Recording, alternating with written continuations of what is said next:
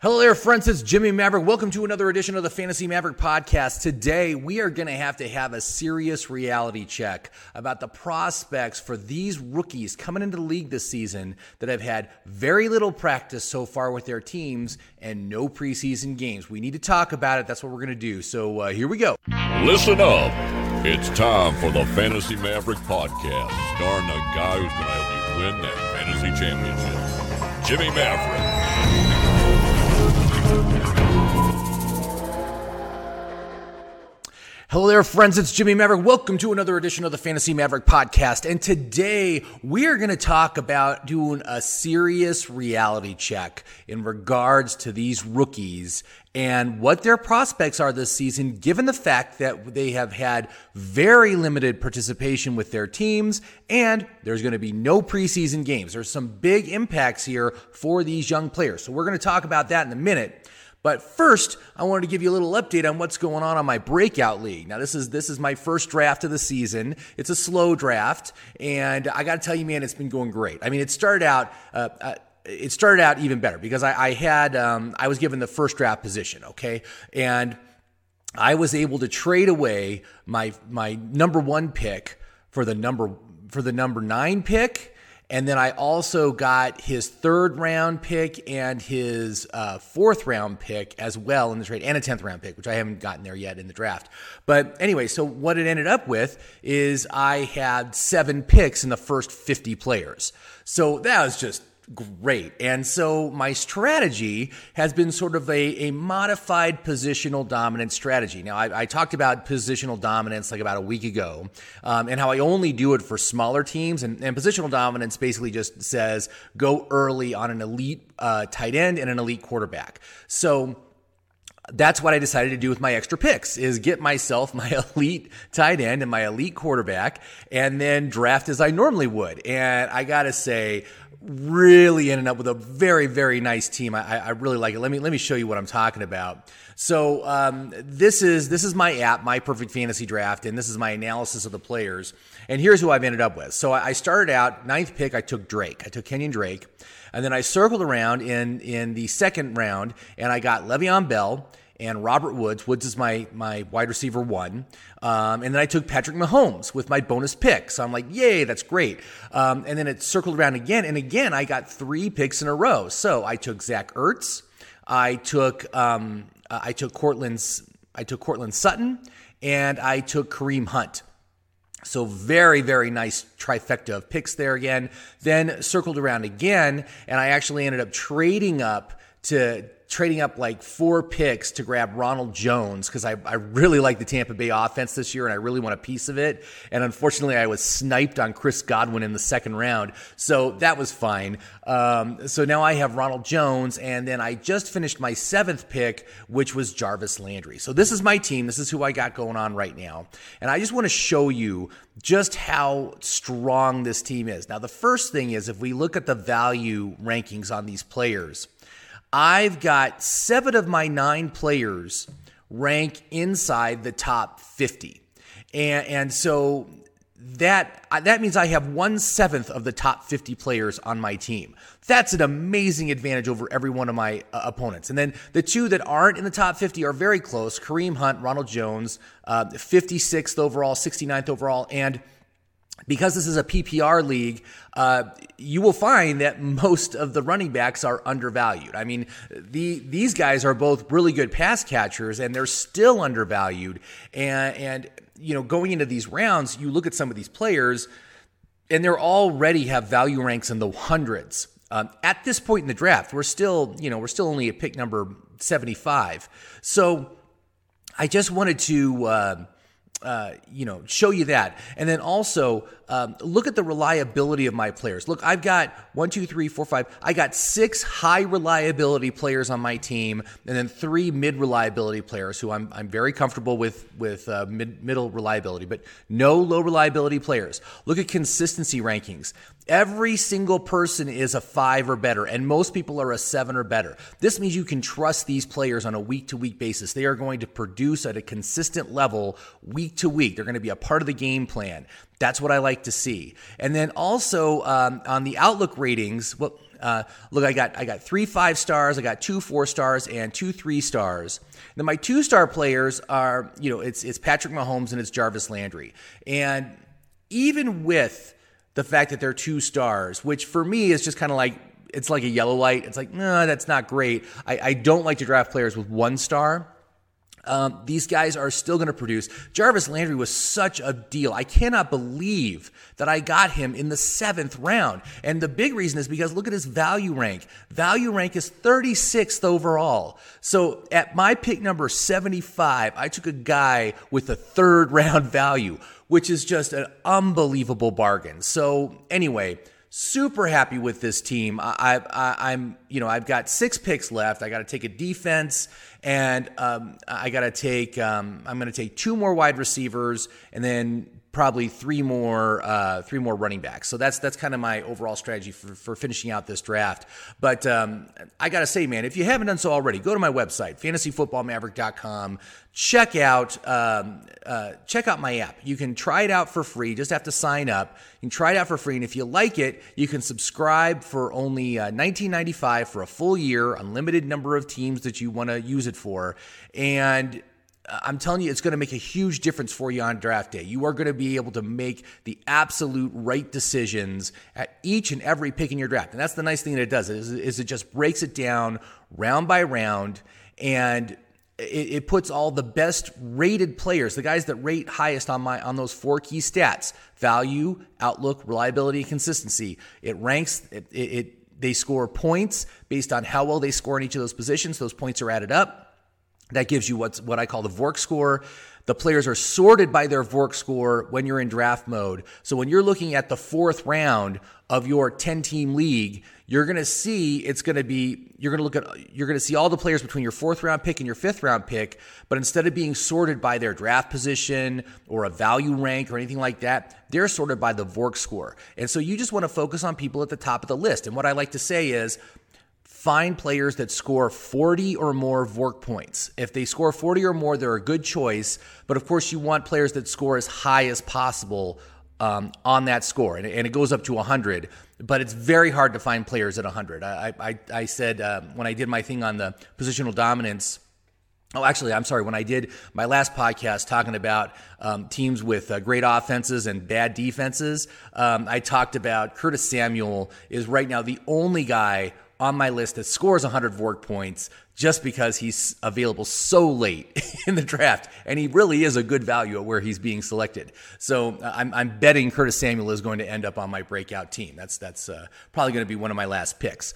But um, anyway, so let's get to talking about the rookies. And we really need to have a reality check about what's going on with these rookies. And, and you know, the, the big thing is obviously the news this week.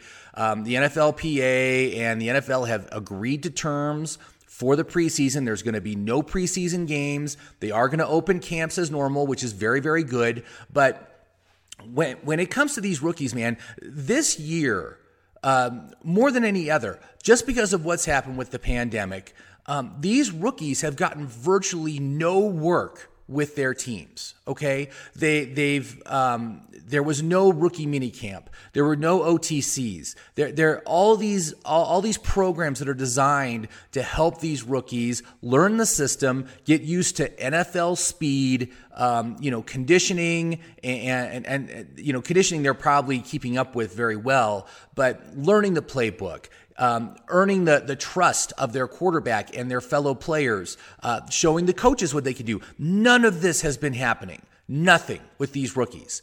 And, and so, because of that, that's going to hinder their development this year for fantasy football. And, you know, uh, one of the big things that I like to say, especially when it comes to well, when it comes to running backs, the most important skill that a running back needs to have to become a starter in the NFL is pass blocking and blitz pickups. Okay. That is the number one thing I look at with running backs coming into the league is how well they're doing with that. Because if they are not doing well with pass blocking, guess what? They're not going to see the field. And you see it all the time in the NFL. You'll see that there is some subpar running back out on the field while a guy who is clearly much more talented, much faster, much shiftier, um, is sitting on the bench. And you're pulling your hair out. And you're going, why in the world are they keeping player X on the bench when this crappy running back is still out on the field and I'll tell you why is because that crappy running back can pass block. It's because that that crappy running back can pick up the blitz and help protect the quarterback. That is what that is the most important thing they need to do in order to see playing times. And every single one of these rookies now is at a is at a significant disadvantage versus players that are already established on their teams. And and, and so, you know, Let's talk about Clyde Edwards Helaire, right? The, he's the number one rookie running back coming off the board. He's coming off right around pick number 24. Um, you know, and and right now, man, I would not take him.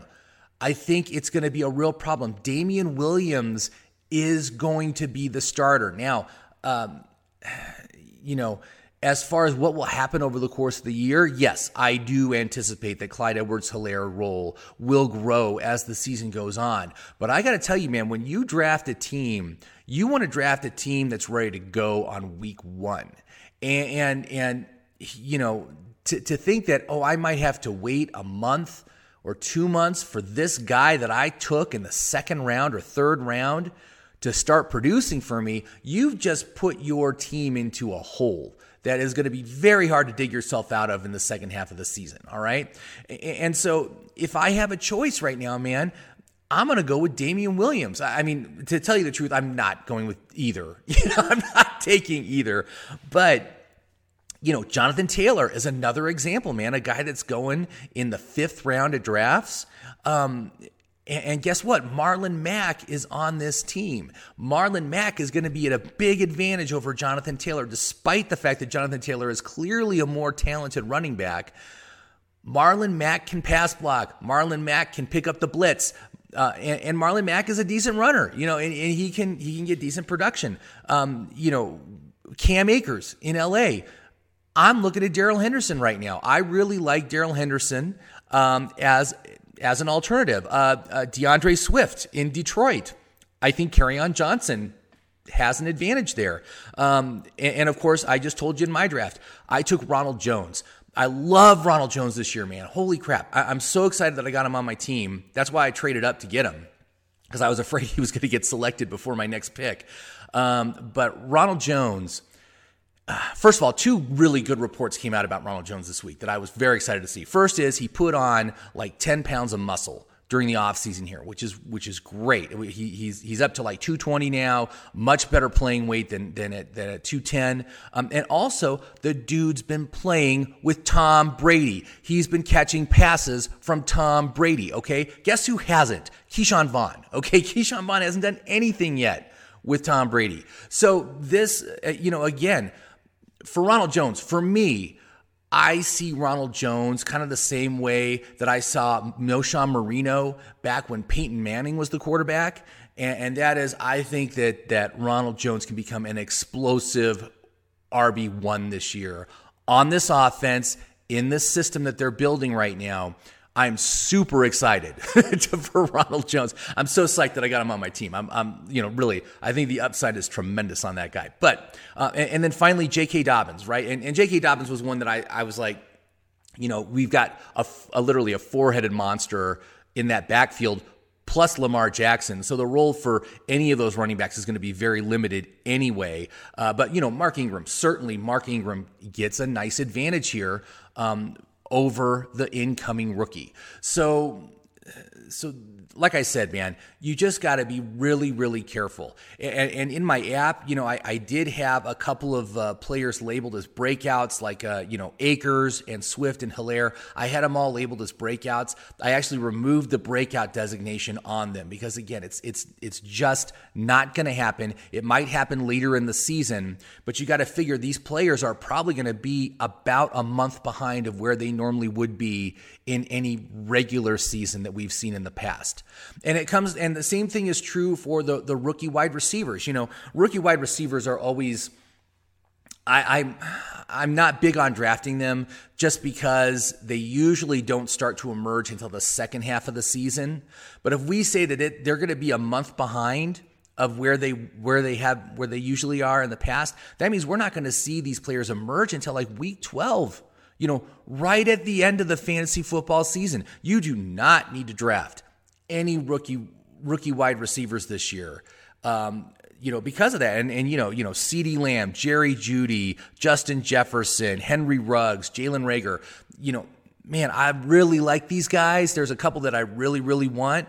Um, but you know what? I'm not even going to bother drafting them this year. I just don't think it's worth it. Established players have a massive advantage over these guys. And, you know, to a lesser extent, the established players are, have an advantage over the, the free agents, the ones that switch teams in the offseason.